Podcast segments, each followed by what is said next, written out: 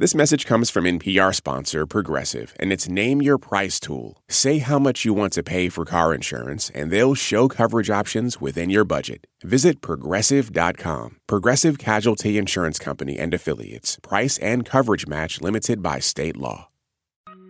Hey, Life Kit. This is Carly Malcolm from Ann Arbor, Michigan.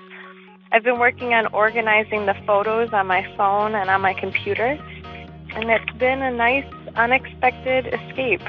I put some music on and go through my photos and relive trips and celebrations in the process. If you've got a good tip, leave us a voicemail at 202 216 9823 or email us at lifekit at npr.org. Listen, if you were anything like me, you know how it goes. You stop by the hardware store after work to pick up some command strips or Drano. You take a quick peek at the garden center as you're walking by, and then you lock eyes with a plant from across the room, and it's all over. You rush to get it home, you find a cute spot for it on your bookshelf, but then, after a few weeks, that lush plant you fell in love with at the store is looking a little rough. This, or at least something similar, has happened to the best of us. When I purchased my first plant, which was a fiddle leaf fig, I had zero idea what I was getting myself into, and I had no idea what I had, uh, what, what type of plant I even had. That's Hilton Carter. He's a plant stylist and author. He also has a YouTube series with apartment therapy called The Plant Doctor.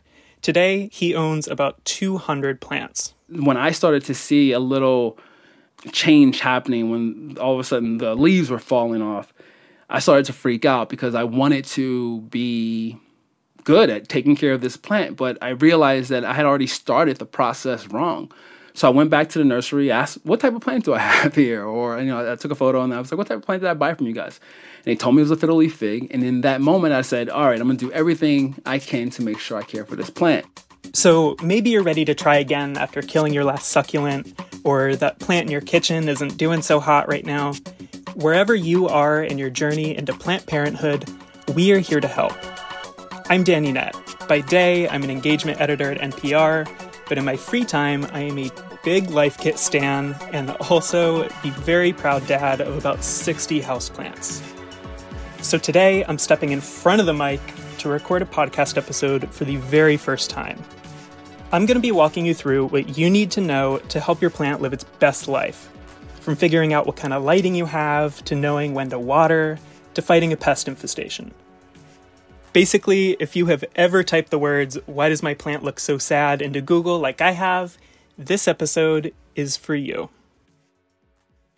This message is brought to you by NPR sponsor Progressive Insurance. You call the shots on what's in your podcast queue. Now you can call them on your auto insurance too with the Name Your Price tool from Progressive. Tell Progressive how much you want to pay for car insurance, and they'll show you coverage options within your budget. Get your quote today at progressive.com. Progressive Casualty Insurance Company and Affiliates. Price and coverage match limited by state law. Support for NPR and the following message come from our sponsor, Whole Foods Market. Host a celebratory brunch for less with 365 by Whole Foods Market featuring wallet happy finds like cold smoked Atlantic salmon, mini quiches, organic everything bagels, and more. Plus, visit the floral department and jazz up your table with a beautiful bouquet of big, bright, sourced for good flowers. When the brunch has to be perfect and delicious, go to your local Whole Foods market. When you're looking at bringing plants into your home, the first thing you need to do is find your light. That's takeaway number one.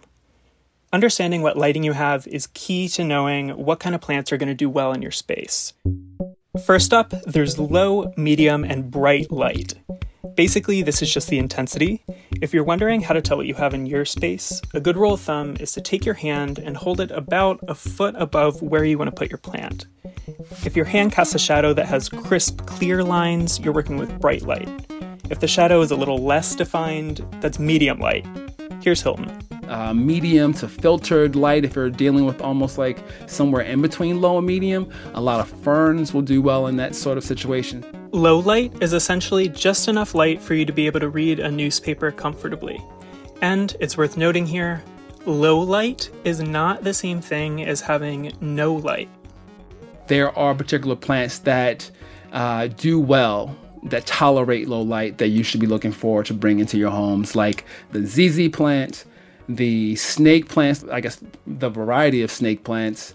Uh, there's a lot of vine like plants like pothos or the ponytail palm is a nice one to bring into a low light situation. If you're really sold on having plants but don't have any natural light, grow lights are an option. You can find them online, at your local garden center, or at big box stores. Another thing to consider here is the difference between direct and indirect light. This one's pretty simple. Picture that classic image of a cat sleeping in a ray of sun that's streaming through the window. That is direct light. Indirect light is being diffused by something curtains, a cloudy day, or another building blocking your window. Some plants, like succulents, might appreciate some direct light, but be careful about burning the leaves on your more tropical plants. The type of light your space has will depend a good bit on the direction your windows face. If you have a smartphone, open up your compass app and point it straight out the window. South facing windows are going to get the brightest light, western and eastern exposures will also get some good light, while north facing windows are going to get the weakest. The intensity of your light is also going to change a little bit with the seasons. If your plant isn't getting enough light, the good news is it'll probably tell you. If you've ever seen a cactus that looks like someone took the top of it and stretched it way out, sort of like it's made of taffy, those are signs that your plant isn't getting enough light. This is Hilton again. So you need to push your plants closer to a light source so that can produce more growth. Right now, legginess is because they're trying to stretch towards light and they're not getting enough of it. So they start to produce smaller leaves, uh, smaller size growth. So now that you've got lighting down, you're going to choose the right soil mix. This is where you're kind of setting up your plant for long term success. The key here is to keep your roots happy. Plants need a balance of water, air, and nutrients in order to do their best. This is Kirsten Conrad. She's an agriculture natural resource agent with the Virginia Cooperative Extension. She also trains volunteers with the Master Gardeners of Northern Virginia. And a good soil mix is going to have pores that maintain good spaces for air to get into it as well. This brings us to takeaway number two remember your roots. This may not be something we always think about, but plants do need oxygen in the soil to survive. This is why it's so important to choose the right mix that's going to let any extra water drain out. A cactus or euphorbia, which come from more arid parts of the world, are going to want soil that dries out a little quicker than, say, a maidenhair fern. Cactus soil is going to come with more chunks in it, like perlite or bark or sand, to help water pass through quicker. The fern is also going to need well draining soil, but we'll have things like peat or sphagnum moss to help retain moisture. Here's Kirsten. This air is very essential to plant health, and when the soil becomes waterlogged, air is no longer available, and the um, plants will die in, in the conditions which call anaerobic. And these anaerobic conditions um, foster root rot, and they allow the pathogens that cause root rot to thrive. Root rot. This is what we're trying to avoid. Without proper drainage, extra water has nowhere to go. So, over time, the result is that your plants essentially drown. Fungus can take hold, and the roots of your plant literally start rotting. You can check for this by gently lifting your plant out of its pot and taking a look at the roots. It's easiest to do this when the soil's dry. Normal, healthy roots are white to cream colored, and a plant that is beginning or experiencing root rot is going to have roots that are chocolate colored brown or almost sometimes black. The coating of the roots will sometimes slip off as you touch them, as you feel them and pull on them a little bit. Speaking of drainage, let's talk for a second about pots. When you bring a new plant home, give it at least a month to settle in before you repot it when it is time to pick a new container, you'll need to make sure it's a pot that has a drainage hole in the bottom. But there are some other factors to consider too. Clay and terracotta pots are porous, so they'll help wick some extra moisture out of the soil. That makes them really good for things like snake plants and Hoya, who like to dry out a little between waterings. Whereas pots that are glazed or made of plastic will help keep soil a little more moist for things like prayer plants. Over time, you might notice roots growing out of your drainage hole. That's your cue to check and see if your plant is root bound. This is where the roots have wrapped around and around inside the pot and are basically outgrowing it. Here's Hilton. You have kids, their feet grow uh, every few weeks. You're not going to keep them in the same shoes, right? You're going to you're going to make sure they get bigger shoes so their feet can expand, so they can get grow taller and bigger. That's the same thing for your plant. If your plant is root bound, that means it's time to upsize. A good rule of thumb is to increase the diameter of the pot by two inches each time. So, you have your plant, it's all situated in its new home, getting the light it wants, the drainage it needs. Now it's time to talk about watering. This is super important. Overwatering is one of the most common ways that people kill their plants. So, how do you know when it's time to water? That's takeaway number three. Plants don't know or care really what day of the week it is. How frequently your plant needs water is going to depend on a bunch of different factors, so it's best to just roll up your sleeves and get in there. Here's Hilton again. When it comes to that, I am very keen on the finger test, which is basically sticking your index finger two inches into the soil to check moisture levels. Now, note if you don't want to get your hands dirty here, you can also use a wooden chopstick for this. Never stick to every Sunday I water my plants. It should be whenever my the soil itself is ready to be watered, and that's when I will water my plants. You can also buy a moisture meter, or if you want kind of a fun party trick, with a little bit of practice, you can even tell when a plant needs to be watered by just picking it up and feeling how heavy it is. When I pick up my Monstera and it feels almost like the pot's empty, I know it's time to water it. I use that method and the finger test. And a quick note here when you do water your plants, make sure you're doing so thoroughly. You should see water coming out of the hole at the bottom of your pot. Overall, the key with watering is to pay attention to what your plant is telling you. A calathea might get brown tips if there are a lot of minerals in your water. A peace lily will droop if it dries out. A pothos might curl its leaves in or start to crisp up overwatering is yellowing leaves. That is the most clear sign that you're overwatering your plant is when you see yellow yellow leaves or yellowing spots at all. Once you start to see brown spots, that's an indicator that you are underwatering your plants. Now, this is where it can get a little tricky. Remember root rot? When a plant is severely overwatered and gets root rot, it stops being able to take up water properly. So, to a lot of people, an overwatered plant may actually look pretty similar to one that's not getting enough water.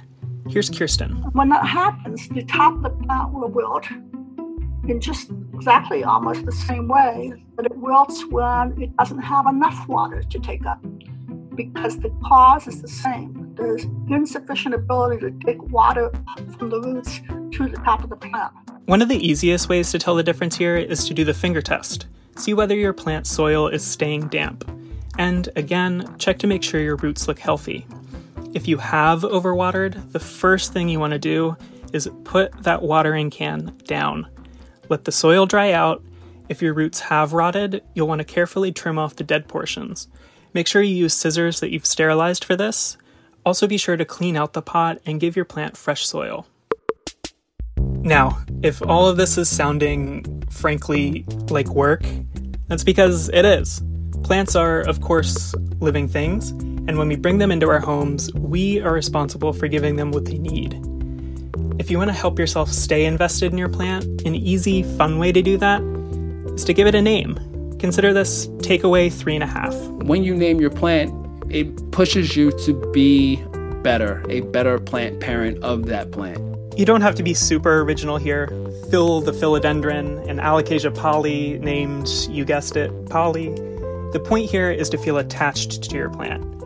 And I know, I know, it sounds a little silly, but here's out. It's really hard to toss out a plant when it's suffering, when it has a name. A lot of those plants that you see in trash rooms or on the side of a curb, uh, those plants probably never had a name. That fiddly fig Hilton talked about at the start of the episode, its name is Frank. I created a bond with the plant so that it would make me responsible to then care for it.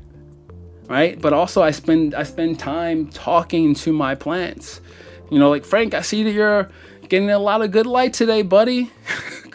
good for you. I hope you're uh, living your best life.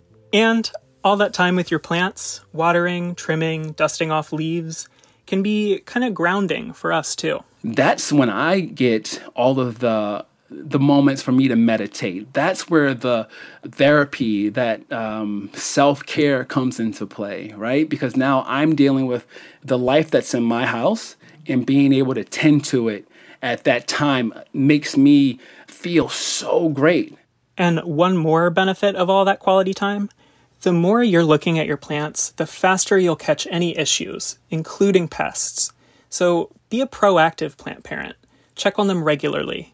That's takeaway number four. And in that process of that routine maintenance, you'll notice if you have a bug or two, and then you'll be able to uh, make the fix, correct that situation right then and there, and you won't show up like a month or two later and then all of a sudden have a infestation of bugs. That bit of advice right there is exactly how I realized that one of my own plants has a pretty common type of pest.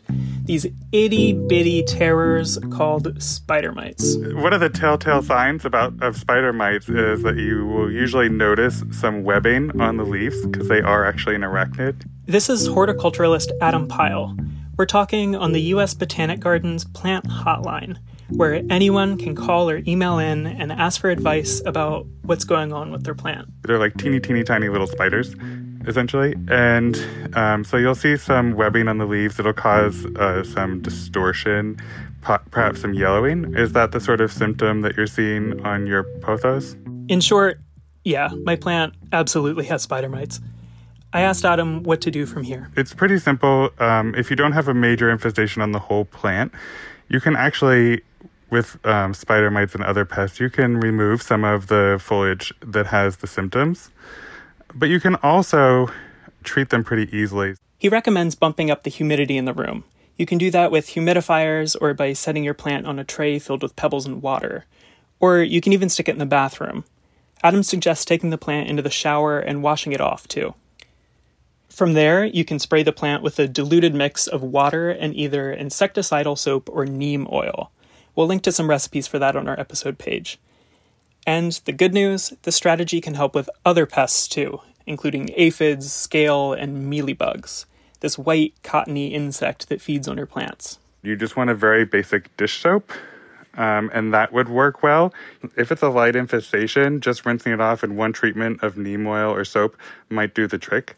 Sometimes it might take two or three times, but you'll want to give yourself a week to two weeks in between applications to see if it's taken effect um, and see if you really need that extra application. So once we had all of that squared away, I mentioned to Adam that I have another plant that's struggling a little a Rhaphidophora tetrasperma, also sometimes called a mini monstera. Um, so this one, I realize having uh, two plants with issues here, I'm maybe not lending myself a ton of credibility on this episode right now. But you shouldn't worry um, about that. We all have plant issues. Even better gardeners than me have a lot of plant issues, and I deal with pest issues all the time. I was dealing with a mealybug infestation in my house plants just yesterday, so it's okay. This brings us to our fifth and final takeaway. There is no such thing as a green thumb, or a brown thumb for that matter. Mistakes happen. What's important is that you learn from them. Here's Hilton. People who consider themselves having green thumbs are people who understand the work that needs to be done to take care of a plant. They've done the work. That's a person with a green thumb. They put in all the time to make sure that they're watering their plant when it needs to be watered, when it needs to be repotted, when those bugs need to be taken care of. That's a person with a green a, green thumb. So if you consider yourself having a brown thumb, you can easily have a green thumb tomorrow. You just got to figure out what plants work best in your space with the light that you have and then do the work.